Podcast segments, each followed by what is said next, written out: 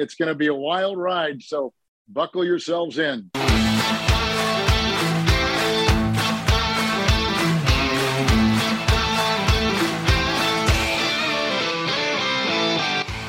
Welcome to Stramash, the Scottish NFL podcast. This is episode 207 as we're looking back at week seven. As all the great quarterbacks are now shite. We will get stuck into all that and an awful lot more. Joining me to do so, we have, as ever, I say as ever, you weren't here last week, Paul, and people celebrated, but we've got you back this week. You've left the theatre just for this. Indeed, I have to join the loudest introduction to any podcast in the world anywhere. We've got so much to talk about. How bad were Tampa Bay? Are the Packers done? New Orleans managed to score 34 points in an upset. Amazon had a game that was actually half interesting. That and all the more, along with Gordon McGuinness and Ian Stephen. Yes, and let's get straight stuck into before we get to the awards. Uh, a little look back at uh, an eventful weekend for people on this podcast, for people that listen to this podcast, for NFL fans in Scotland. Um, the even deeper than normal voiced E Ian Stephen. Is Hollis Thomas still in the country, or did he manage to get out safely? No, I escorted him. Uh, I escorted him to the check-in desk for Aer Lingus, and I put his uh, suitcase up on the the weighing machine, and it came to about twenty five kilos. So the lady uh, took out a sticker, a big red sticker that said heavy. And I said, Are you going to stick that on Hollis? And uh, the wee checkout guy beside us just burst out peeing himself laughing. And I, I, said to the guy, It's all right. I, am allowed to say that because it's all muscle. So I wasn't being mean. Uh, so Hollis is uh, hopefully safely uh, arriving back into Philadelphia tonight. He absolutely adored Scotland. He loved it, loved it over here. The guys, people all turned up to the the live events were absolutely superb. Uh, treated Hollis with a lot of respect. They got a lot of respect back. They got a lot of hilarious anecdotes. He took a lot of time signing stuff. Um, he was brilliant. So guys like him help grow the game in, in this country. Um, the fans that we have help grow the game in this country as well. So it was a, a perfect uh, symbiotic relationship that we had. Do you know, as well, the thing I was going to say that I thought Ian did a great job organizing it. I know it had been like a couple of years of trying to get it done with COVID and stuff like that. The other thing with the fans that were there, like people coming up and just saying they really enjoy this podcast, including someone who came up, no offense, Paul, and told us that the best episode we've ever done was last week and it was just me, Cameron, and Ian. they weren't far wrong. I listened to it in the car and actually managed to get right to the end of it without, you know, crashing on the M8. So well done, boys. You kept my interest. Uh, but th- listen, yeah, Ian, a huge amount of effort that you put into making this happen. The people who went along thoroughly enjoyed it. Loads of activity on social media great that Hollis had a great time. I really hope he didn't mishear you though when you promised him some Aer Lingus at the end of the thing, uh, and then he had to go on an Irish airline rather than anything else. You know that Scottish accent could have got it all wrong. Um, uh, Cameron, hang on a second. Tom Brady's just what? Just punt it, Tom. No, just punt it. Don't. No, yeah, that's fine. Is he taking but, the punting now? Is he taking the have, punting? Well, well, he can't throw. Let, us I'd, I'd, like to start with that Tampa Bay Carolina game, and I think we've got to give Carolina a whole heap of credit. But unfortunately, the way that the sports media works, we're going to look at the bigger story, which was, of course, Tampa Bay being awful. What's the tone set by that early Mike Evans juggle in the middle of the field when he was absolutely wide open? You know, there was nobody near him, and it looked like a half decent throw, and he just juggled it and it just went downhill from there. I think, and it'd be interesting to get you guys' thoughts. That is one of the most surprising games I've seen in the NFL in the last few years. They just completely tanked. I I didn't see any world where they win that game. The other the other thing though, and we'll talk about this when we talk about Belters. I hope because I hope there's some nominations there. PJ Walker was brilliant. I know he yeah. only threw for 177 yards, but he only threw the ball 22 times. He was phenomenal. Loads of really good passes. We we talked last week about how the way defenses are playing, you know, with more um, kind of cover two shells over the top that make it a little bit harder to throw the ball downfield. And he was just finding nice big throws all throughout the game. It was uh, really impressive for a guy who, you know, was in the XFL not long ago to come out and play like one of the best quarterbacks in the NFL this week.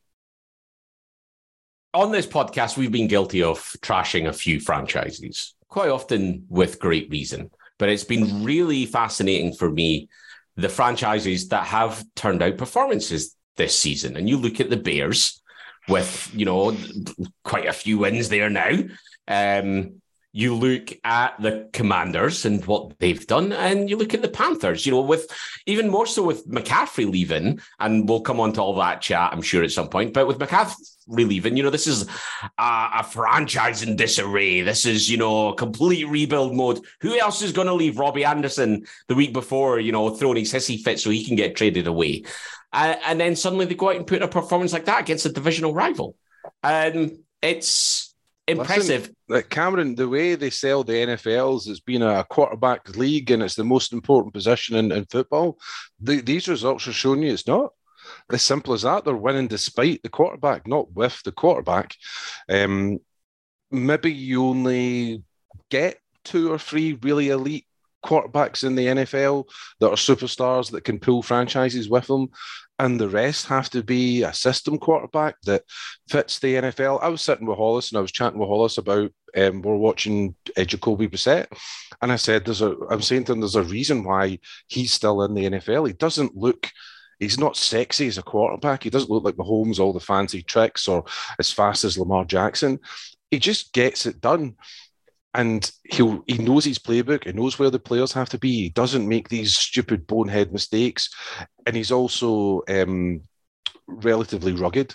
Um, he, will turn up and play, and it, it, keeps it keeps teams in games. And instead of having a guy like Mahomes or Allen that will win a game for you, it's maybe more prudent to have a quarterback that won't lose the game for you. So you're seeing quarterbacks like Carson Wentz is now out. Will he get the job back from um, Heinicke? It's Heinicke, isn't it? Yeah, yeah. Yep. And then um, you see Matt Ryan. He's done now in Indianapolis because of the um, the injury contract guarantees that he's got now. If he pl- if he gets injured before March twenty 23, they have to pay him a $12 million. So Jim Irsay stepped in and said, no, pull him out, we'll play the backups. So it, it it's kind of it goes against this narrative where you must have this elite superstar quarterback, and it's maybe not. There's other players on the field that can affect the games. New York Giants, we've been ridiculing, ridiculing Daniel Jones for years, and the rest of the team has stepped up. Saquon Barkley looks absolutely immense. He looks like he's back to uh, the kind of player he was when he was drafted before he had his knee injury. So um, it, it, goes to show you that you maybe can't believe everything that a marketer tells you and use your own eyes. I don't. I, so the only thing I'd say there though is that the one and two seed in the AFC this year are going to be the Bills and the Chiefs. The Chiefs maybe lose another couple of games, and maybe whoever wins the AFC North, if it's the Ravens or the Bengals, sneaks the two seed. But I've got a hard time seeing it. At which point, it's like I, I think I think the interesting thing with your point is like take away those top two guys, and is it worth paying Kyler Murray top five, top 10 quarterback money versus, you know, someone that you can pay less. Because one of the greatest advantages in the NFL right now is having a solid quarterback on a rookie deal. And I think the Giants' decision on Daniel Jones is going to be interesting. So they can't they can't re-sign him or try and re-sign him now until the season ends anyway, because they didn't pick up his fifth year option. And it's going to be really interesting what they do.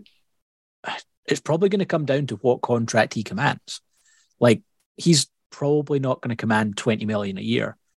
But if they could get him for another three years at 15 million a year, that's, that's maybe not a bad not a bad deal if they can build a, a good team around him, which is quite interesting because I still don't particularly rate him. It, it comes down to it, it comes down to a, a, player assessing the situation for him. Do I want to go to this franchise because I trust the coaching staff?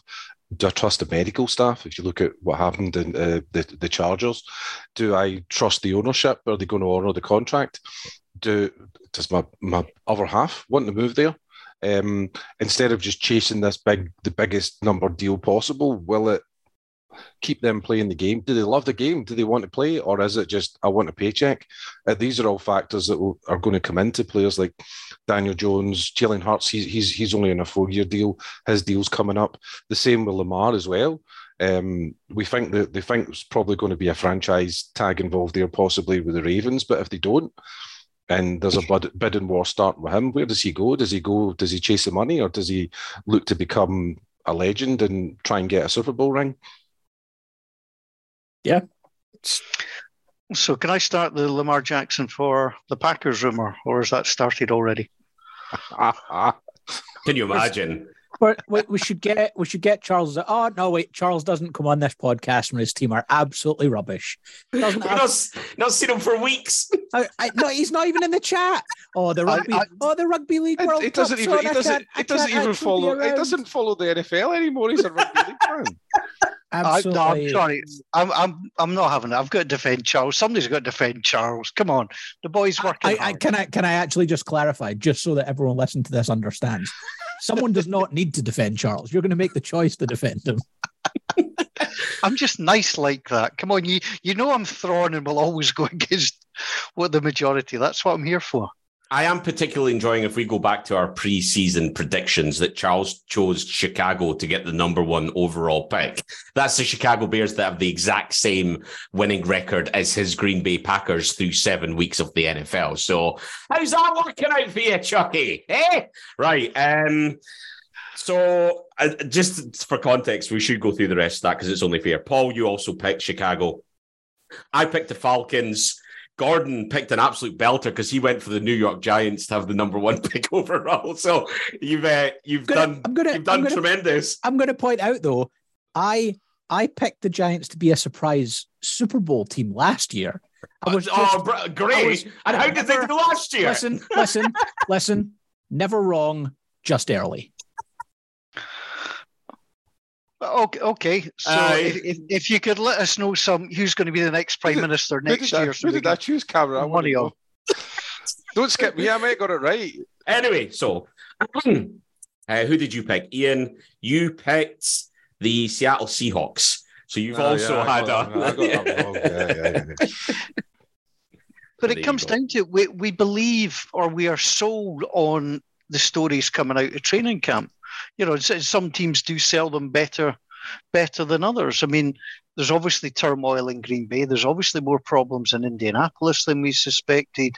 Uh, Seattle are living the life without Russell Wilson. I mean, that was a good win. Again, is is the headline how well Seattle played, or is the headline what the hell is happening to the Chargers?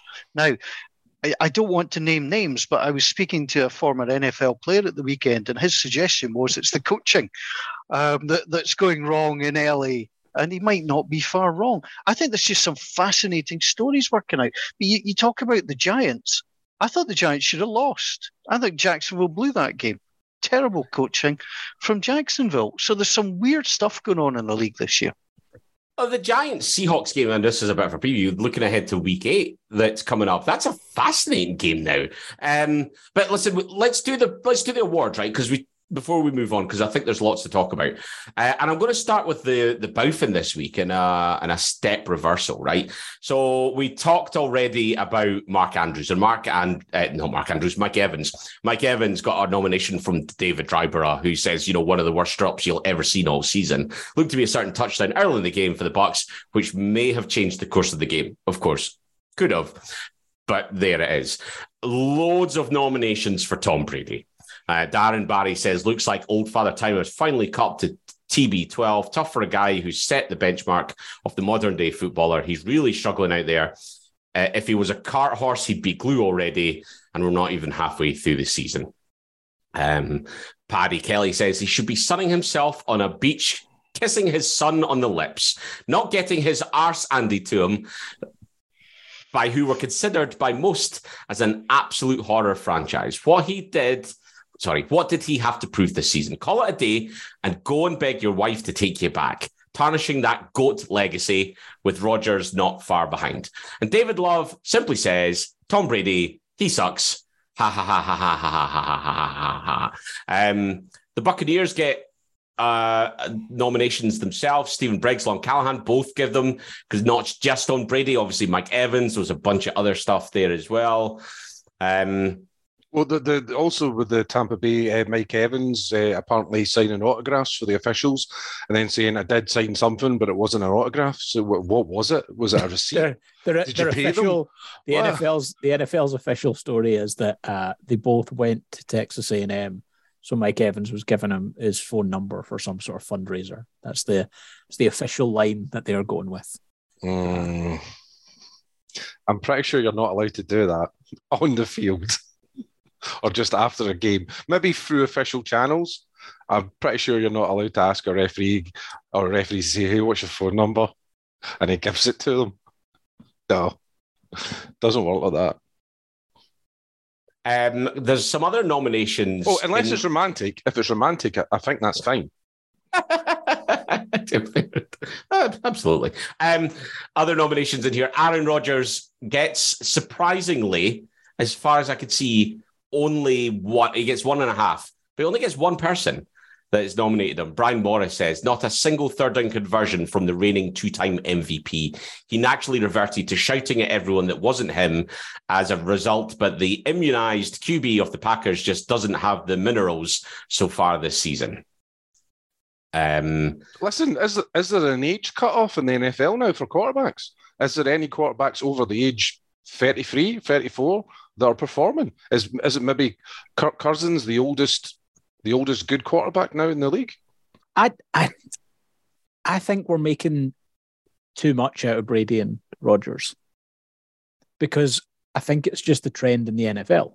Uh, we talked about it last week, like the way the way defenses are playing are forcing forcing quarterbacks to have to take a lot of kind of underneath stuff, and it's just That's It's what not- Brady's that's what Brady's good at though. Brady was always good at But the- he's but like his season stats though, like two thousand, just what nineteen hundred yards, which is sixth in the NFL, eight touchdowns, one interception. Okay, he's low on touchdowns, but two touchdowns would put him into the top ten. Like it's just a doubt. Like quarterbacks this year in terms of touchdowns, Mahomes on twenty, Josh Allen seventeen, Joe Burrow's fifteen, Lamar Jackson's thirteen, despite the fact he's thrown thrown three in the last four weeks. Justin Herbert's 12. And then there's a couple of guys at 11. Rodgers in there as well. Like, it's just not a year for throwing the ball particularly well unless you are Mahomes or Josh Allen. Um, nominations wise, there's only a couple others, to be perfectly honest. This uh, Keir Beaton gives his to Mark Andrews. Zero receptions for zero yards after how brilliant he's been thus far this season was questionable all last week as to whether or not he'd play. Did play in the end, but barely fe- but barely featured. And to cap it all off, it was National Tight End Day. Brutal showing from him and potentially management to rush him to play instead of rehabbing any injuries he may have had. Did, did have a wonderful pitch, though. One of my Wonderful play. Pitch. Pitch. Yeah, Ah, pitch, yes. yeah. The little play where he lined up at lined up for a tight end sneak and it like resulted in a quarterback toss instead. Brilliant. Listen, the, the, might, there might be something in Andrew's contract that says he has to line up for X amount of snaps to get X amount of bonus. So you'd maybe have to look into that. It could be a, a situation of Andrews wanting to play rather than the coaches forcing him to play. It could be slightly unkind. And he clearly has him on his fantasy team and is upset that he got zero points. That's that's definitely the, the amount the amount of people who's their primary reason for being upset with players on a weekly basis on those Bowfin awards are, oh, you only got me five points in fantasy this week. And I say that because I'm someone who won all three of my fantasy games this week after having a horrible start to the year. I lost all four of my games this week. We'll not talk about fantasy anymore. Thank you very much. Ross Sterling gives his nomination to NFL officials uh, for the continued calling of the tickling the passer penalties, another one this week in the Giants Jags game, and the low block call on McKinnon vs Bosa negating a Juju touchdown. Seems like there are mistakes and noticeable ones week in, week out. That McKinnon one was the right call, though, right? He, that, you can't block down like that. I, th- I thought the one in the Jaguars game was the right call as well. Paul Paul didn't like that in our chat, but No, It was I, very I, I, soft. he hit, he hit him in the head. If it's the one I'm thinking of, hit him in the head. That's the rules. No, there was one where I mean he's he almost brushed his chest. I mean there wasn't much in it. Um, I, I- you know, I'm all for protecting players, but it's also a skill to get through and melt a quarterback. You know, and I think at the moment the protection is far too much on the quarterback. You don't want to get hit. Get rid of the damn ball and you know we're seeing quarterbacks holding on for too long at times. But do, do you, know, mean do you mean they, they, get rid of the entire concept of having a football in the NFL, or do you just mean no, throw the ball quickly? No, I mean throw the ball. I mean not not like Cameron last week, who we had to convince that yards gained by a wide receiver was the whole point of the wide receiver. That's not the whole point. It's not the whole point. It's maybe more of a point than I was alluding to. You were giving it credit to. No, I, I just think, look, you know, you, you need to even up both sides of the ball. Uh, and I think at the moment, some some of the calls, yeah, are they technically correct? Probably, but you look at them and you just they look and feel look and feel wrong. I mean, if you want ball bag, uh, you know, Bowfin Awards, the Jags coaching staff um, I think just blew that game. I don't think they were particularly great. Um, yeah. But Paul, uh, Paul, Paul, would you like would you like an avenue, uh, uh, uh an opportunity, a, a, a, wherewithal to actually remonstrate with the head of officiating for the NFL? Do you, because I, I, think I've got a conduit that, that, that could help. Um, yeah. you, are a, you're a man who knows people, Ian, and, and for that I respect. No, it's, it's, listen, uh, uh, that, that's half in jest because um, the second in charge of the, the NFL effectively at the moment is Troy Vincent. He was the one that made the statement about backing the officials and their decisions. But Troy, Troy Vincent's very good friends with Hollis Thomas. And Hollis said as soon as he made that statement, he was straight on straight on a WhatsApp messaging him, taking the mickey out of him for that that comment because he knew what Troy Vincent was like as a player. Troy Vincent liked to hit as a cornerback, but and this is more importantly, um, I was mentioning to Hollis that we've got uh, fantastic venues in Scotland. We've got fantastic love for the NFL. We're desperate to host a game, and Hollis just went, "Yeah, yeah, I'll, I'll, I'll message Troy and see what I can do." As a pardon. so yeah, yeah, yeah, I'll message Troy and I'll, I'll see if we can get the NFL over at Scotland. I'm like, well, that'd be very, very kind if you could.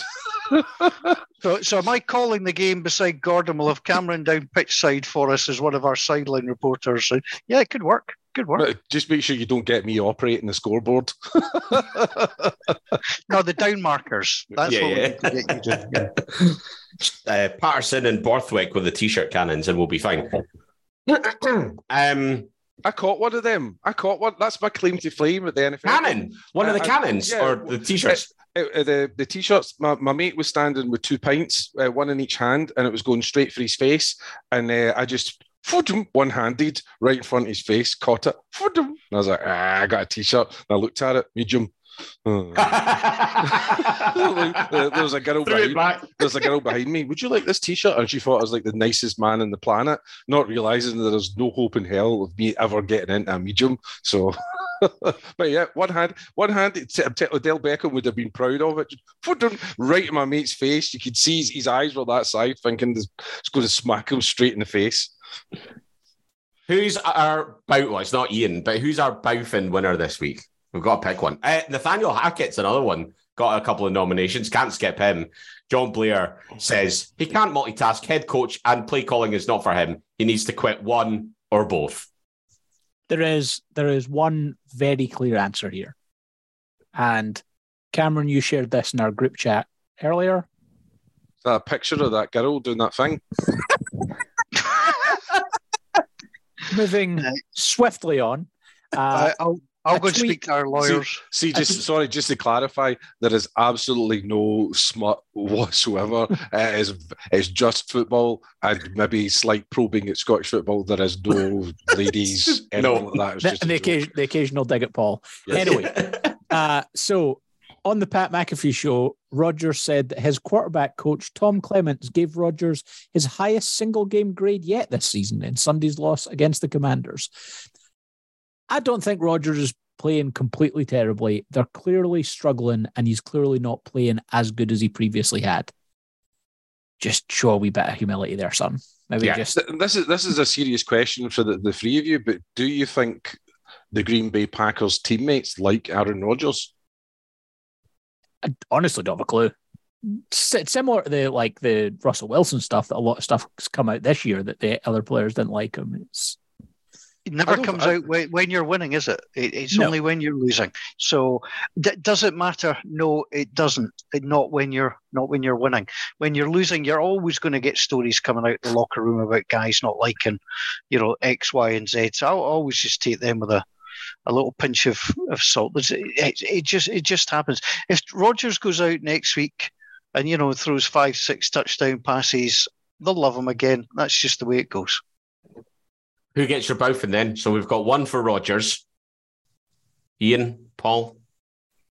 I mean, Evans, Evans, Evans. Get he's there for two different things. Uh, it's got to go for him, surely. One Yeah, for I- Evans. I think it's hard to blame him for the whatever was signed or written down. Like the referee came up and asked him. I think that's Bowden on the official rather than him.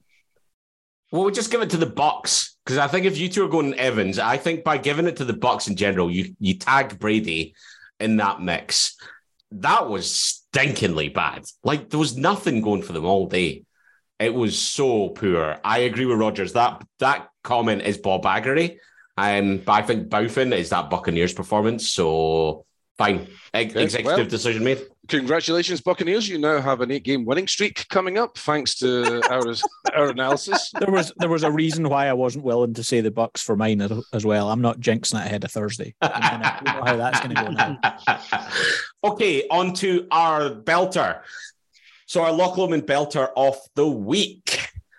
Um, a few different nominations here. I'll go through them. Breece Hall gets a couple. Peter Coyne says because of his performances in recent weeks have been amazing. And we've all been denied what was looking to be a potential rookie of the year season. Brian Daboll gets one from Chris Mackay. This is turning into a weekly nomination for him, already guaranteed the Coach of the Year award. Another master plan executed against the Jags. Darren Barry gives his to the Carolina Panthers. They should fire their head coach and trade two of their base, best players every week if that's going to be the results afterwards. Great to watch. And now they're not a one trick pony with CMC away.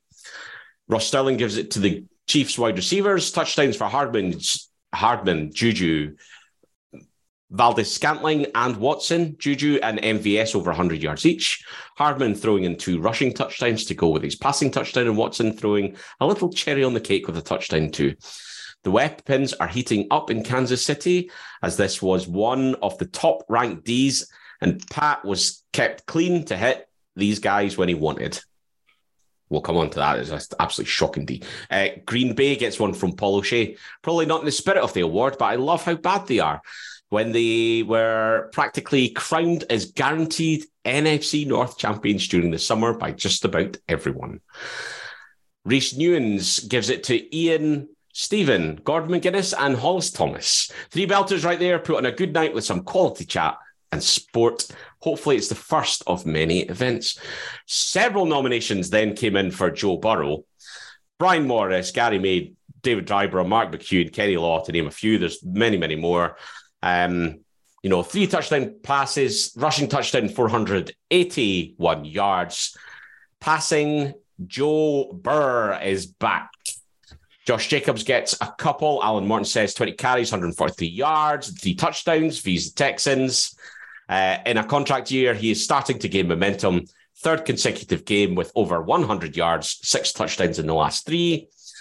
David Old gives it to the New York Jets, moving the ball, getting results, even though they are midway through their rebuild stage. Uh, Patrick Mahomes gets a couple. Obviously, 44 points against one of the best defenses in the league, throwing for over 400 yards and three touchdowns. San Francisco gets one from Patrick Watson. When building the roster, a lot comes down to f- players fitting the scheme. So fair play to the Niners for going out and getting Christian McCaffrey, who is someone who has injury problems fairly regularly, will fit perfectly into the 49ers offense. I feel like that was a cheap shot, but thank you for your input, Patrick. And then finally, Stephen, Glenn, uh, Stephen Lynn gives it to the New York Giants, um, the most enjoyable team to watch in football right now.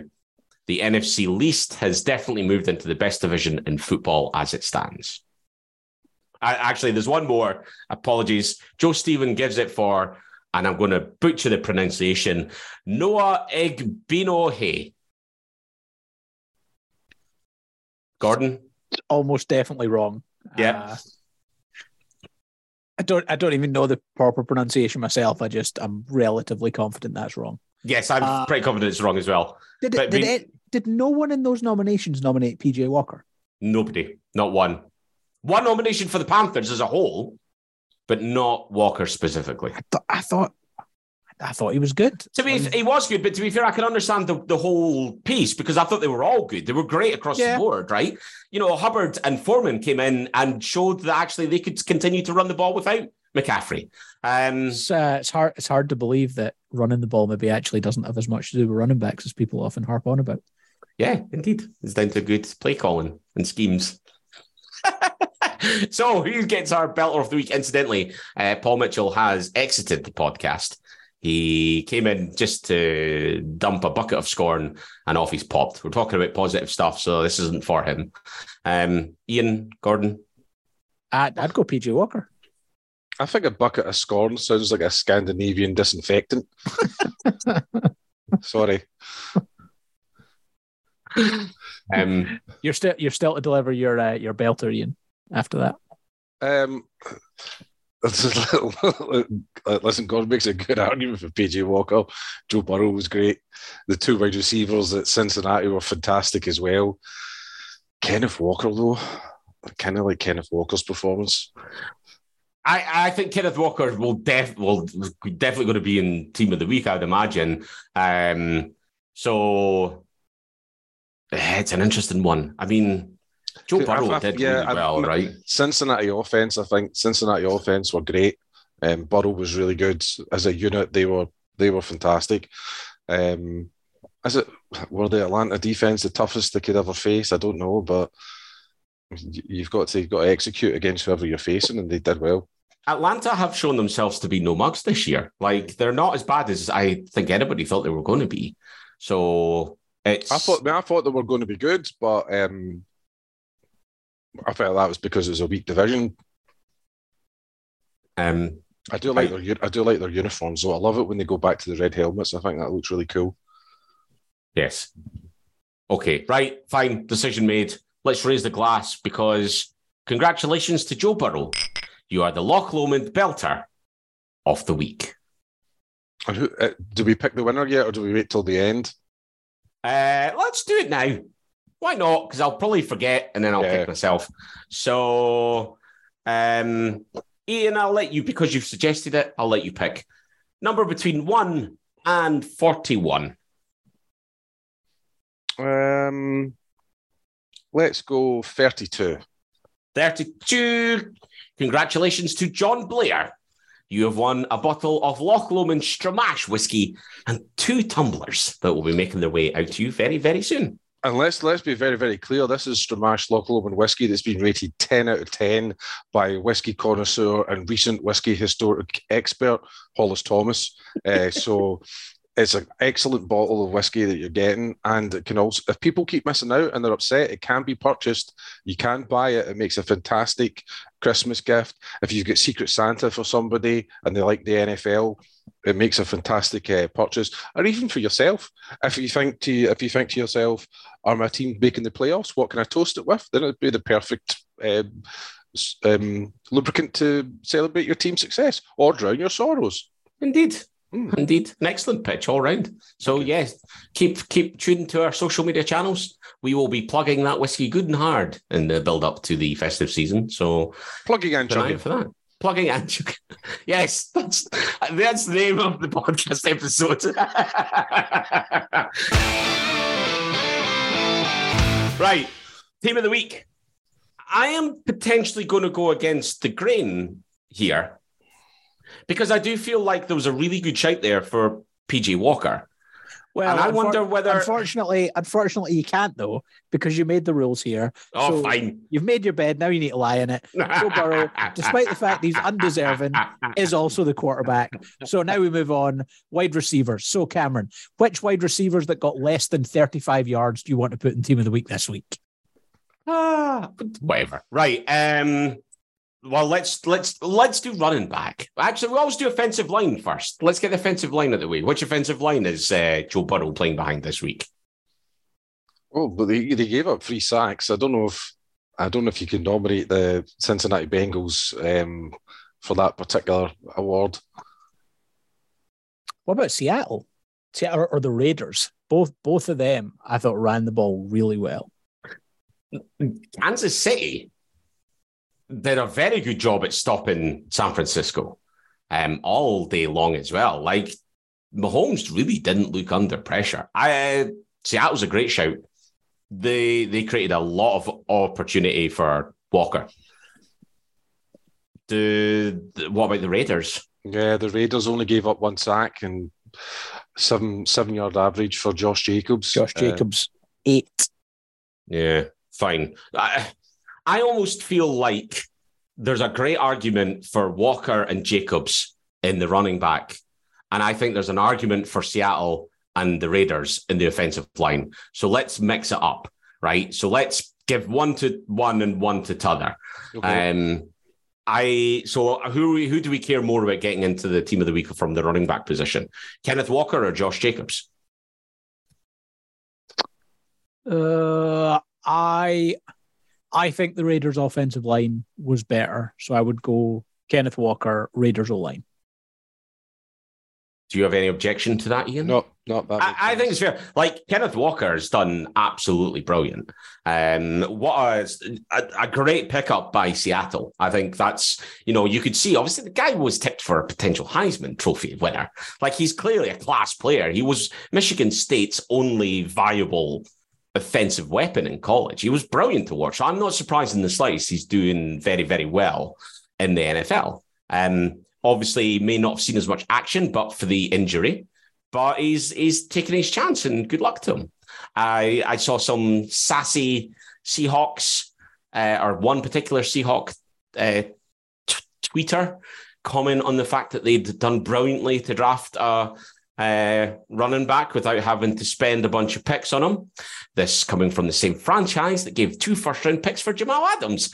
So do you know what, uh, mate? People in glass houses, glass houses. Criticism for this McCaffrey trace has absolutely fucking rattled you, hasn't it? I'm just giddy with excitement. We'll come to it because we haven't talked about it because there's other trades. Um, fine. Offensive line, the Las Vegas Raiders. We have got Joe Burrow, who is handing off to Kenneth Walker. And then he's got a bunch of receivers. And let's be honest, we are probably looking at two of his wide receivers anyway. Um, Tyler Boyd, what a game he had. Ja'Marr Chase, brilliant. Juju Smith Schuster, clearly, I think, now coming out as the number one receiver in Kansas City after Travis Kelce. Who else, though, comes into the conversation for wide receiver? I thought I thought Hopkins was really good on Thursday night. Given he's not played, fir- yeah. yeah, first game back. I thought he looked pretty good, but it's it's tough to see. It's tough to see beyond those first three. It is. Um, Chris Olave had a very, very good game as well.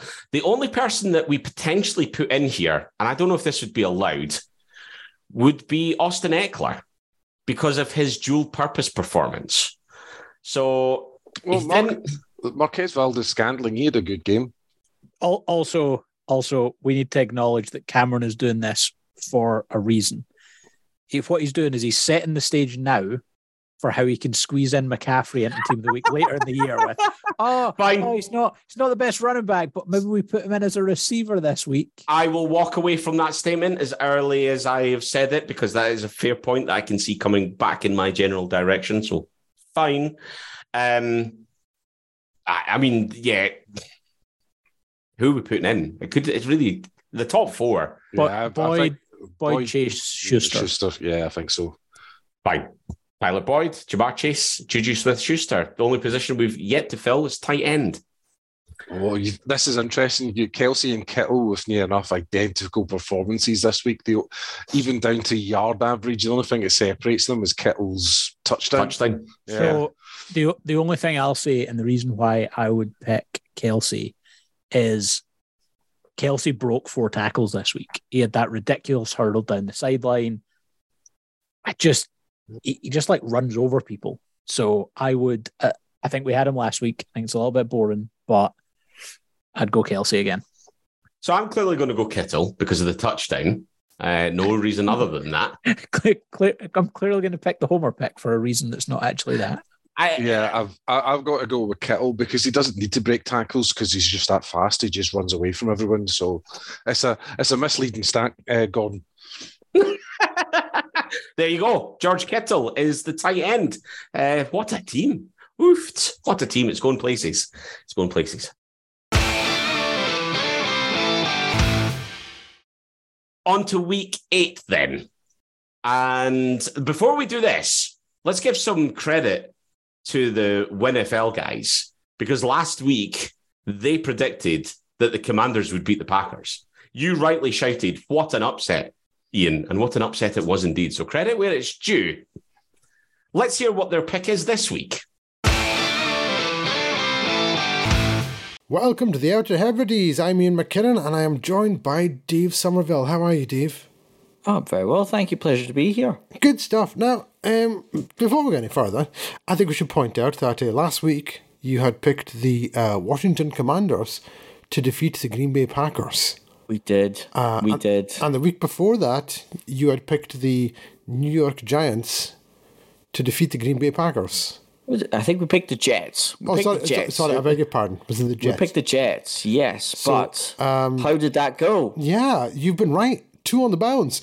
So, um, Dave, I think what we're going to do in order to find out which game we're going to be right about this week, we'll send it on over to our man in the field, Callum Blaine, and he should be there. Uh, can you hear us, Callum? Yes, loud and clear. I am here in the Luxor Hotel and Casino. I'm just waiting for Elvis to finish off his set. The two week running correct predictions for the upset of the week in the NFL. Ah, here he comes now. Mr. Presley, Mr. Presley, can I have a quick word? People are dying to know where their money should go for the upset of the week in the NFL. Hi man, it's uh, it's all rock and roll man. You know, like my mom used to say, Tupelo and then Graceland, you know, just taking care of business, man. 110 percent. They're really important, big lessons, you know. And I try not to try to uh, hurt my family or offend anybody. Oh, oh, oh, you know, in the ghetto. Thank you very much. Oh, bold claims from Mr. Presley. It's going to be the Arizona Cardinals over the Minnesota Vikings. Back to you guys in the studio. Well, there you go, Dave. The Cardinals over the Vikings. I mean, what do you think of this one? What do the Cards need to do to be able to pull off this upset? Well, first of all, the Cards need to d- destroy the Vikings streak because the Vikings are on a four game win streak uh, and they're just coming off the back of beating the Dolphins 24 16. So um, I think the Cards now have the weapons that are really going to kickstart their season, sadly for me as a Rams fan. But I think the Cards are going to bounce on. They scored 42 points against the Saints. They they haven't been great the last few weeks before that, but I think they are now on the right course, and I think the Vikings are just good. They're, the Vikings usually do just enough. This time, I don't think so. I think the Cardinals are going to come out.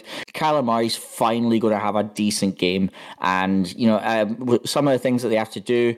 Cardinals need to be a bit more um, steady on off on defense. Um, they need to be able to stop the run with the Vikings. They need to just put a little bit of pressure on Kirk Cousins because Kirk Cousins under pressure, we all know, is not great. He's more like Captain Kirk than Kirk Cousins. No, so, hang on, hang on. Uh, that's always throwing shade at Captain Kirk there. Come on. Well, well, well I mean, we, we don't. I, I don't like Kirk Cousins. I I, th- I think he's one of the most overrated, qu- mediocre quarterbacks in the league. But I think that Kyler as well. At the same time, the what the Vikings need to do to actually beat uh, the Cardinals, they they need to have their defensive line wide against the offensive line to keep Kyler in the pocket because I think that is where he is. He pretty much fails when he is not allowed to run about like a kind of a, a toddler on a sugar high. That's pretty much when he is struggling in the game. So uh, the Vikings need to stop Kyler pretty much that the Cardinals just need to stop the run game and to put pressure on Kirk Cousins. But apart from that, yeah, let's go Vikings. Even, I'm, I'm a Rams fan, but I think the Cards are going to bounce back against the Vikings. So you're reckoning the Cardinals are going to beat the Vikings? So there we go. That's our upset of the week. We're going to hand it back over to the guys at the Stramash podcast. Okay, on to week eight. In our opinion, um, what games are you looking forward to the most? I mean, uh, we're served up yet another belter in London as Rippin's Broncos come up against Lawrence's Jags. Oofed. It looks like a good game. I'm sure. I'm sure it'll be a great day out. I know Paul's looking forward to eating his prawn sandwiches and hospitality. I like this. This week looks on paper better than last week did. Yeah, I think Thursday night, Ravens Bucks. I don't. I, I'm I'm picking the Bucks to win it. And you know, I don't think the Ravens have looked particularly good this year, and I think you get an angry Bucks team. Short week at home. I think they win that, but good game. Broncos Jaguars. At least it's at Wembley, so it adds something to that game. Uh, you know, Atlanta trying to keep themselves in the NFC hunt against the the Panthers. Cowboys Bears probably isn't. You know, you as much as the Bears look good this week, you'd still expect the Cowboys to win that. Yeah, there's there's there's decent games there. Vikings Cardinals. I think that's that's Yeah. a sneaky sneaky one that the Cardinals could give them some problems. It's a sneaky one that could be a massive high scoring game. C- can I just make a very important service announcement? Yes. In that this is the weekend where the clocks change. The games are going to be on at five o'clock. They're going to be an hour earlier. Now, so make sure im- you tune in correctly. important point about that is this is it this year that America are no longer changing their clocks though. Oh, So like it's then. either this year or next year they don't change, and it Mm. means that so it's, it's either they don't change it now or they don't move it when it flips um, in the summer, and it means that we either get the first half of the season or the second half of the season five p.m. kickoffs Yeah. forevermore. Because most of America, outside of maybe like one place in America, they're not doing daylight savings anymore. Did it definitely pass? Uh, That's one that we'll look at offline and we'll come back next week and let you know because I'd remember it being the Sunshine Protection Act, I think is what it's known as. Um, uh, permanent start in 2023. So this year is as normal, and then it changes next year. The Senate did approve it though, so it is happening. so last week when we said about eight o'clock um, Thanksgiving game on a Friday, that'll actually be a seven o'clock. Yes, even better.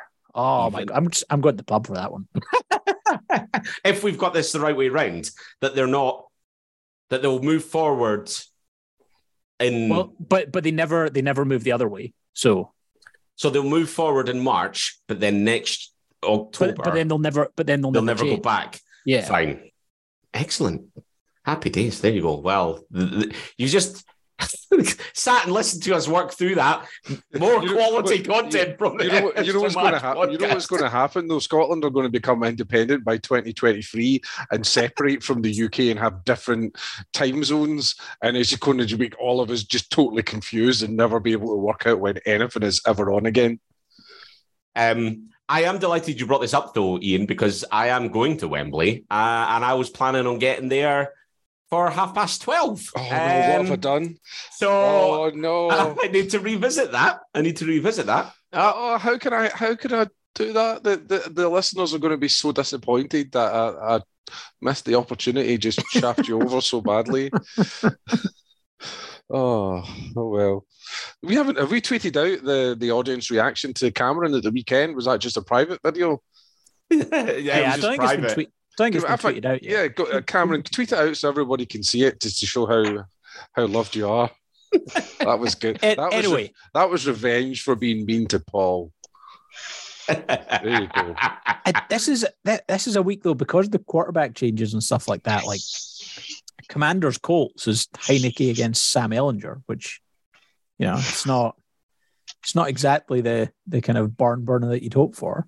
Jets Patriots is interesting I, now. I was going to suggest that. that that does look good, and it looks good because the Jets are, they've been scrapping for what twenty years to try and get one over on the Patriots, and this looks like this might finally be the the season where they could finish above them in the division. And it, Is is anyone going to be brave enough brave enough though to say that the Jets, if they really want to make the playoffs, should ditch Zach Wilson and go back to Joe Flacco? Well, they're winning with Wilson, so and they've just traded for James Robinson, so they could just hand him the ball they, they they are winning in spite of Zach Wilson. His Sa- Sam Monson at, at PFF tweeted out a, a great stat um, of when he's under pressure. So, under pressure this season, he's been under pressure, 42 dropbacks. He's attempted a pass in 31 of those. How many of those 31 passes do you think he's completed when he's been under pressure this year? That that was a prompted to guess, by the way. Uh, how many How, how many completions? So Nine. he's attempted attempted 31 passes when he's been under pressure this year. All right, okay. Nine. Ste- Stephen guessed nine. Lower. Yeah, My name's Lower. Seven. That's, I, I, that's the third or fourth time that I've called you Stephen instead of Ian. I don't really know why I do it. Five. Seven. He's completed Five. five. five of 31 passes under pressure. He's playing terribly if you get any pressure on him. Listen, listen, Gordon. Paul knows exactly the reason why Wilson has been perf- uh, performing so badly. He knows he's got the inside scoop on Wilson's romantic life that's uh, affecting his playing performance this season. But we were told it in confidence. You only actually know exactly what uh, Zach Wilson did with somebody else's mother if you attended our live event last night. Yeah, I'm not saying any more on that on that situation. Uh, have we talked about the Giants Seahawks? It's No, one of the best we games have of the not. weekend. We've We're not. not. So on your return from the theatre, tell us about Giant Seahawks. I, I just think it's interesting. You know, I do. If any, if anybody's seen the American coverage on Fox um, to preview the following week's game, they've got the team in a room sitting on a sofa, and you know Kevin Burkhardt says something, and Greg Olsen says something, and they're talking about oh San Francisco Rams, it's the best rivalry in the league, and all this. This might have been filmed weeks ago. You know, because they've got genetic drop-ins. Like, well, San Francisco have got that new addition. And you think, yeah, have you just been clipping it together? Anyway, that's going to be the main game across the country. Whereas I think New York Giants, Seattle Seahawks, I'd much rather watch that game. I think it's just interesting. Can the Seahawks continue to do what they've done? You know, coming off the back of a good win. The Giants with a really good win last week in a game I think they should have lost. You know, can they take that momentum forward? Much more interesting than the 49ers against the Rams. Come on. Agree? I think I, I think also the Commanders Colts is an interesting game as well because it's a that that very much looks like a win it and you you might be able to salvage your season, lose it, and no, that's it, you're done. Um, and it's kind of almost a playoff game for both of those sides. Is, is Frank Reich in trouble? Yeah, if they lose this game, realistically. Uh, a little bit. I think that I I think everything in Indianapolis is in a bit of danger Listen, of the They, they've already they've had made. they've already had the owner stepping in and saying the quarterback doesn't play. That is a call that says Frank Reich is no longer in charge. He he's on a very very sugary peg to use a, a, a Scottish um, slang term. Um, there's probably a good chance that he won't be there at the end of the season. Anytime an owner uh, undermines a coach like that is not a good sign. No, and you look at the bounce back ability that we've already talked about with the Panthers, and maybe that then makes them go. Maybe we don't wait till the end of the season. Let's just get rid of them now. Let's see what this uh, team can do under new leadership, and can we salvage our season? Because they're still not out of things, right? They're still very much in the mix. One game back just on the Titans, so that season's not over yet. So it's a funny one. Uh, the the division that's really interesting. You know, we we la- point and laughed at the NFC East a couple of seasons ago because they were utterly dire. There is a scenario this weekend where all four teams in the NFC South end the weekend on three and five, um, which is utterly wild. So you know, the if the Buccaneers lose to the Raiders and the Panthers beat the Falcons, they're all tied. Just needs a Saints win and three and five across the board. Mid not even mid, just slightly below mid. Um, it's well, that, NFC slightly below mid. I'm glad we finally got you using the word mid. Tremendous. on on that, what what are your thoughts? In fact, I don't even know. I don't even even need to ask your thoughts because I know fine well you're going to pick the Rams to beat the 49ers. Because Yes, of course. Yes, I'm a coward. Um, and we're playing really poorly. So it's there's just yeah, there's there's issues there, right? Well, it's sure, surely though, Christian McCaffrey makes you unbeatable. That was what you told us in the group chat. The that trade not for- what I said in fact, in the group in fact, chat. no. The best part about this conversation for our listeners is that Cameron thinks this is a great trade for the 49ers, not for 2022, not for 2023, but 2024. He thinks it's a great trade. McCaffrey's going to be 28, 29 years old at that point. Will have had a lot of carries. That that's the point you think this trade comes good for the 49ers. I think that's the point the Super Bowl comes good. I think that Christian McCaffrey will be a big part of that. Um, I just don't see us winning a Super Bowl with Jimmy Garoppolo. Like, I don't think he was the problem against the the Chiefs. He was not great, but there was other parts of that just really poor. The offensive line wasn't good. He, he didn't get protection. Um, but you know he's given up two safeties this season already. That's just poor. You know, um, Christian McCaffrey will be a big part of this. I think I'm excited to see because I've talked about it on this podcast before and got rightly shot down for it, right? If I could have gone back and redone a draft pick, I would have taken Christian McCaffrey because he's the player I love to watch. I think he's so exciting, so explosive. Um, uh, and it's a position that I feel the Niners have never had a truly exceptional player at over the last couple of years. Not since Frank Gore left have we had anybody Raheem Mostert was the closest. Um, bar that injury, I think he would have probably continued to really develop in that team. Uh, and this is the first time we've gone back and got a player. Here's the thing. I know we've overspent. I know there's other things that are a bigger priority. That secondary is obscene. It's absolutely dire. Um, that needs addressed. We've given up a bunch of picks. However, I'm a fan and I'm a fan of watching him and I've talked about him coming. And if we weren't getting him, there's a good chance he was going to LA. So I'm if if that was the outcome, and I we've overpaid to make sure we're not facing him, fine. Do you know what? I'd rather have that than be up against him for the next couple of years because that's a dangerous factor in that Sean McVay team that takes them up a level. So there's a little bit there, like you know, spend more than your neighbor just to make sure that your neighbor's not got it over you. Um, I'm excited by it as a fan, but there's a lot there needs to be addressed, uh, and how they're going to do it is going to take some creative work. Um, you know, I think that again, people people in glass houses shouldn't throw stones. I'm not throwing stones at anyone for going and getting a player that they want. So be it. It may totally backfire, but right here in this moment, on that morning where I woke up and found out he was a 49er, I was giddy with excitement. And it's the excitement potential that I am defending you know, I'm, I'm pleased for you if you're happy. I mean, I think you know you can't tell who wins and loses trades straight off. If you've, you know, well, Gordon will be able to tell us because he'll get it right in a year's time. So he'll be able to tell us if McCaffrey's going to be any good, you know, in, in a couple of years' time. It looks from the neutral point of view that, that you've overpaid, but balance that out. If you know, if you get to the Super Bowl, you've not overpaid you know, it really is that simple. It's it's all about what's to come, and you know, we we you get these the instant reaction trade. I think it's a bad trade, personally. I think you've given up far too much. Um, that's my opinion on that. You know, you you were giddy when they announced his number. Oh, you know, that's that's my number. So the fact he's playing 23, I'm not committing to buying a top until I know that's permanently his number. Um, but yeah, I'm excited. I'm, I'm as a fan, just genuinely excited by it. Exciting yeah. player. What an what an offense there is there potentially. Very very exciting.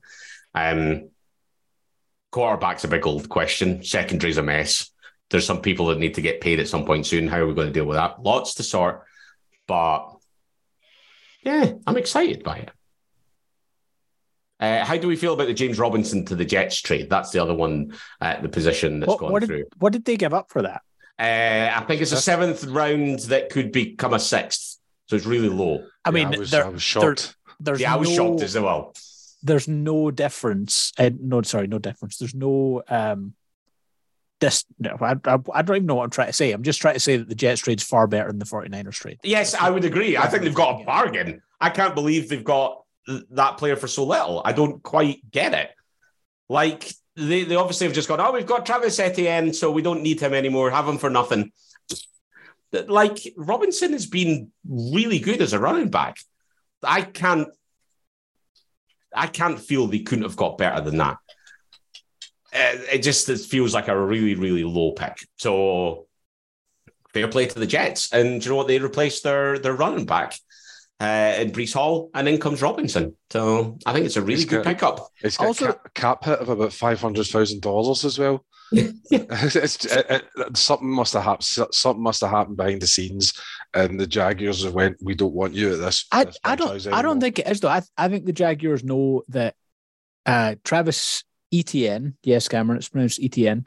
Etienne because um, it's the French is, place. He he uh, he has ran for like the second or third most yards in the NFL over the past two weeks. They drafted him in the first round a year ago. They're ready for him to be the running back. Get something for Robinson while you can.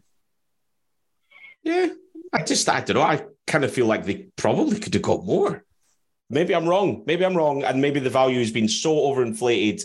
Um, and maybe the, we've just got into a stupid bidding war with the Rams, where the ultimate winners of that are the Uh, Panthers. Listen, why have the Rams not got him? Why have the, he's Yeah. he's not that. He, he's a, an incredibly effective runner. He looks like he play, he could play in the because because cheap. there are there are teams in the NFL that over rely on where a running back was drafted.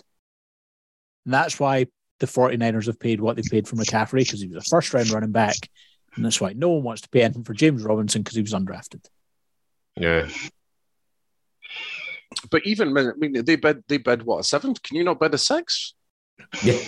I mean, it's not. Too- I mean, it's, It's too late. Too late. They'd already burned their second, third, fourth, fifth, sixth, seventh, eighth, ninth, and tenth from next year on McCaffrey. No, that's No, not uh, what he's talking about. He's talking about the Rams. The Rams. Yeah, I'm talking about the Rams. Oh, okay, It's, it's sorry, a bargain. sorry. But um, I mean, I think the Eagles were meant to be interested in McCaffrey. The rumor was they bid a third. So why did the Eagles chase after James Robinson as well? Uh, that's traditionally what the Eagles have done when they've been on what they think is a Super Bowl run. They've brought somebody else in to um, uh, kind of refresh the roster and increase the charge. But I like I like James Robinson. I think he's excellent. Um, and if the the Jets may very well reap the benefits of that. Two years down the line, we'll look back and say, yeah, Robinson was a better trade than McCaffrey. Yeah, quite possible. Quite possible. Incidentally, I did get it slightly wrong. It's a conditional sixth. It's a conditional sixth for 2023 that can turn into a fifth if he gets over 600 yards this season.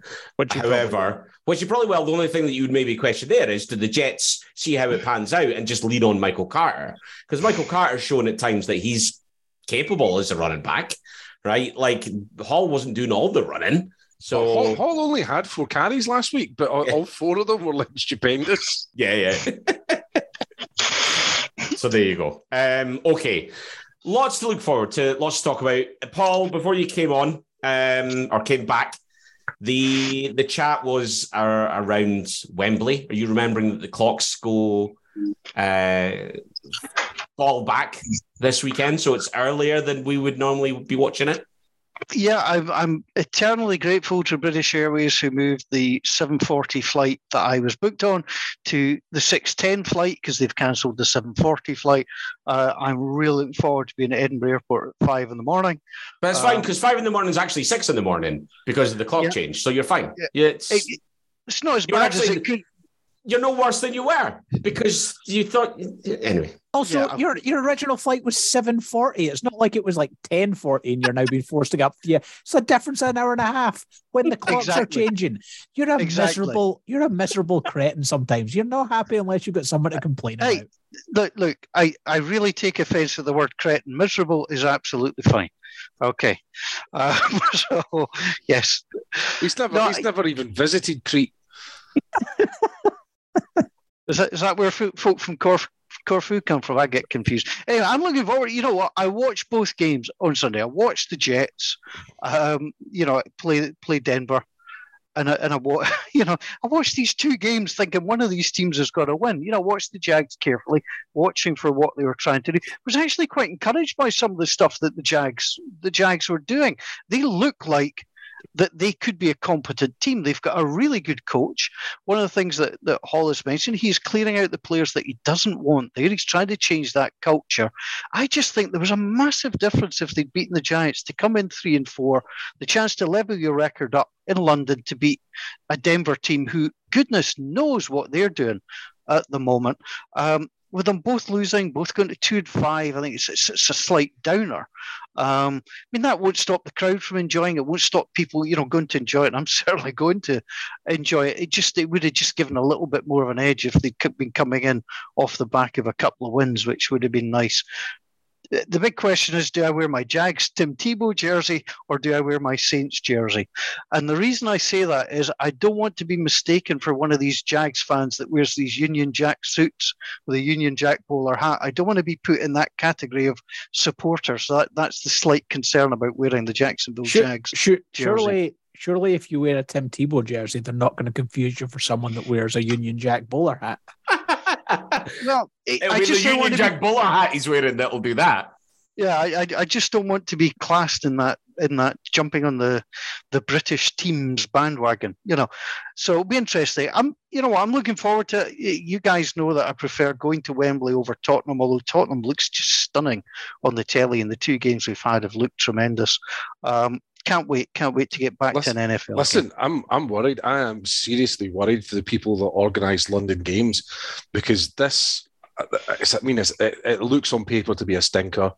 I don't think Wembley's conducive for a good atmosphere. I think there's a good chance the crowd might be flat because you're not going to see the superstars you would expect, and and, and so many fans are neutral. They're not uh, the usual kind of rabid fans that you get if it's a home only game. But then right after it is the game in Germany, and the game in Germany is going to be absolutely nuts. It's going to be on Arrowhead, CenturyLink Park levels of noise, and I think the NFL is going to notice it, and they're going to realise actually Germany is an incredibly viable fan experience for the NFL, and uh, they might end up cutting some of the London games if the fans don't produce a great app. I, mean, I can understand it's not all their fault if it's a game like that coming over, but um, the NFL officials will take notice if, if it's loud. That's all the, the commentators are going to talk about, and it's going to get fed back. So, uh, hopefully, it's it's not um, a, a cathedral of silence at, Wembley on Sunday, and it's a, a good game, and the fans really get behind it. But it's it's definitely something to look out for. Do you think the atmosphere would have been as pumping loud if the games were switched around? If we were getting Bucks, Seahawks at Wembley, and you were getting Jags, Broncos in Germany, do you think that would be the same? Or I think I so. think the Ger- it'd be fine. Germans were good nuts for anything because it's their first one. Let's be honest. And when the the Bucks Seahawks was announced, did anybody expect that to be a game? Well, but You know, people people still people still because remember though, the original rumor was going to be Chiefs Bucks, yeah, and then it seemed to get switched once Brady announced he was coming back. Like I think they didn't want to take Brady against Mahomes away from the US, but you know, Bucks Seahawks, it's Tom Brady, so people, even though he's not playing amazing just now, people still want. Well, to see it's- play. and, and it's now more relevant. I guess the point was it was going to be yeah, go see Brady play a win. Now it's actually ah, we might go see Brady get his ass handed to him by Geno Smith. Um, and I'm trying to think, is this the first time that the two of them have faced each other since they played in the MetLife in what 2014, 2015? Um, Oh, Brady against the. Brady against Geno Smith. I Uh, think I think the only thing that can save the atmosphere at Wembley on Sunday is if the camera just keeps panning to Paul sitting in the VIP area, and the crowd will continually go nuts. That's Uh, the bit Pa- Paul Paul there talking about how like all like the crowd and stuff like that. As if he's going to see them, he's just going to be sat in his wee comfy seat enjoying his snacks. I actually have a front row seat in the middle tier.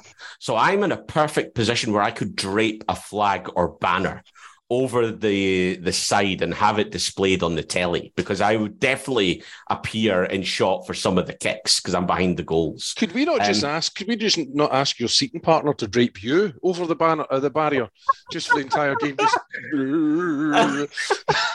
No, because I'll have people going, Don't you know him? No, no. Never, Um, never heard of the boy. but I, I could put a ba- what what would my banner say if we could pick? How about the word Stramash? How about publicity, dear boy? I I know if the, the publicity is a good one, but I do wonder if you've got a good idea and you're listening to this podcast about what I could drapes. I'm thinking like, you know, going to the WWE wrestling, holding up a big sign. I could have a big flag. Um, what could I drapes? Let us know your thoughts at Scotland NFL on Twitter. Okay, uh, we have been spraffing on for an awful long time, and I tried to have some kind of structure to this, but it kind of went out the window. Anyway, uh, only other pieces of news to talk about has been another trade. Uh, Raiders are trading uh, Jonathan Hankins to the Cowboys in exchange for, I think, the that's a sixth round pick to Vegas and a 24 seventh rounder going with Hankins to the Cowboys just letting you know that's happened. Um, Frank Clark is going to be suspended for two games. for violation of the NFL's personal conduct policy, stemming from him pleading no contest to a pair of misdemeanor charges from a June 2021 incident for possession of a concealed firearm. Other than that, any other news that's tickling your fancy? Uh, the Titans have uh, released pictures of what their new stadium looks like. I saw someone liken it to the outside of the stadium to a a, a Topgolf, which, by the way, Topgolf is coming to Glasgow. St- I know, yeah, I've, I drove I, past it a couple of times. It's I- I like the magnificent night out. Oh, I've been I've been to Vegas. It's amazing. It's it's not going to be like the one in Vegas, um, because the ones in Vegas had like massive screens at the end and it was showing sport and that. It's amazing. Great night out. Where we'll we will have a Stramash podcast night out to Topgolf when it opens. Um, we're definitely doing that. Well, I Brilliant. think we should get Topgolf on as a sponsor because I've been to the couple in Florida. They are magnificent. They're great nights out. Looking at the stadium, I mean, they, they're trying to do as as multi-purpose as they can. Obviously, a football stadium, but they want to use it as a major venue. Check out the, the videos that they've put out. It looks interesting. I mean, what you got to remember is sometimes what, what comes out is not what you necessarily get in the end. Um, but it looks an interesting concept, and they are trying. And it just shows the shelf life of stadiums these days. Getting a little bit shorter. You know, everybody's now trying to outdo each other. Everybody's trying to expect. You know, people want you know great Wi-Fi, great concessions, lots of space, etc., etc. And there's been some great stadiums built in the last few years, both NFL and MLB, that achieve this. Eh, I thought it looked really unique and interesting from the outside. I feel like the images of the inside of the stadium make it look really quite vanilla. Maybe that doesn't matter, right? As long as it's a great seating location and it has a great atmosphere. It just felt, I don't know. See, part of me, part of me longs to the kind of rustic stadiums of yore that we used to get in the SPFL, the bizarre little cricket pavilion at Airdrie that's just like somebody's house at the side of the pitch, or the fact that Albion Rovers is still a wooden rickety death death trap stand. There's kind of unique bits of character that endears you to the stadiums, and you don't really get that as much with these new ones that are coming up. But people reminisce about like the RFK Stadium bouncing up and down when the fans got excited, and it's it's obviously a safer experience now at the new games, but kind of kind of lost the soul from a fan experience, possibly. You know, the the inside I think looks okay. It's obviously aimed at luxury boxes. You know, pr- the press seats are there. Look at you try! Look at you try to pour scorn and luxury. Oh, aimed at luxury. It's aimed at you. Paul. It's aimed Exactly. at you, Mister VIP. Absolutely, you you've got to cater for those markets now. You simply have to. But it, it does. It look. I think it looks stunning from the inside. I, I get your point, Cameron. A little generic, but there's only so much you can do. Yeah. And just on the RFK Stadium, if you go into YouTube and look up RFK Stadium, I'm trying to remember the name of the guy. It's maybe Lee Breeze TV. You know, basically the guys who sneak into these places and film them to show what a state of disrepair they're in. Go and have a look at what the I mean RFK Stadium for its history just looks pitiful right now. Mhm. Such a shame. And remember, that's a space that you know potentially the commanders could go and use. Um, I was I was in Washington. So sorry, Paul. On you go, please. On you go. Yeah, just to finish, I was in Washington a few years ago. I mean, they would love the team back in Washington, but uh, the the way all set up with local government and stuff, I think, be really really hard to achieve. Um, because uh, there's just not the will, and certainly not while Dan Snyder's in charge. I think would anybody in Washington try and make concessions to get them back? when you speak to any developer, the major cost when you're developing any sort of structure is actually the purchase of the land. That is the major shell out that you have. And it's mind boggling to think that they've got, because they've got the, the Houston Stadium as well. I think they've got the old Hubert, Hubert H. Humphrey Metrodome and uh, Minneapolis, that they still have those stadiums there just crumbling, and you think that's that's re- that's retail space, it's land, it's, it's gold dust in other countries, but they just let it rot. It doesn't. It's cheaper. It's cheaper to let it rot than someone buy it and demolish it. The Pontiac Silverdome's the one that I always think about. The old Yes, Lions yes. Stadium with the because the roof's caved in and it's just been left. Yeah. It's just it's uh, the fact it's not even being used to my knowledge for a film or TV shows. It, it feels like it's waiting to be used in a zombie apocalypse film of some sort. It certainly looks like it. I mean, there's there's No, certain they, as- they just use Glasgow for zombie apocalypse films, which is kind of an insult. And I was going to say, you maybe not struggle for places in Detroit to, to film that anyway. But um, you know, it's There, there, there was a movie that used a, a stadium that was closing, though. trying to remember. Was it Con Air that crashed into a stadium, something like that? I must, I must check that out for next time. I'm sure somebody used a stadium that was closing um, in a movie. But if you do check out some of the stuff on YouTube, I mean, if, if some of it's fascinating just to see how these places have, as you say, just rotted away um, because it's cheaper than clearing it.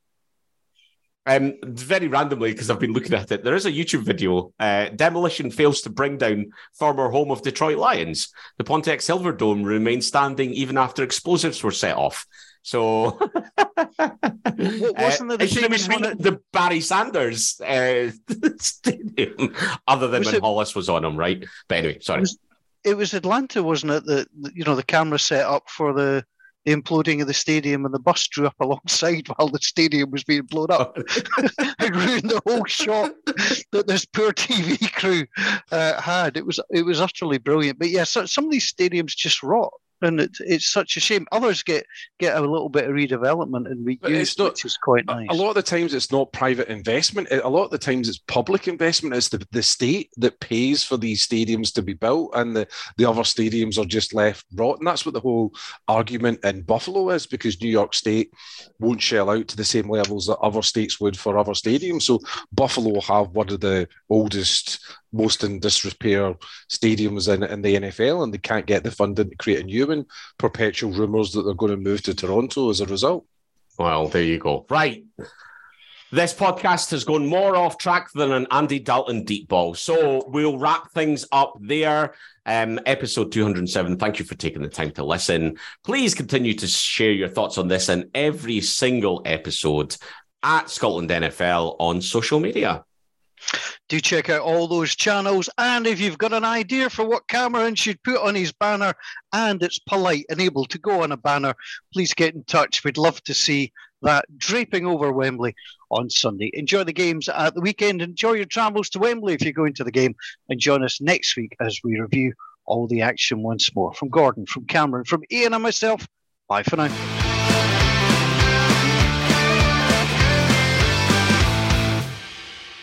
Also, just to add, if nobody sends any suggestions, I'm just going to get my arse out.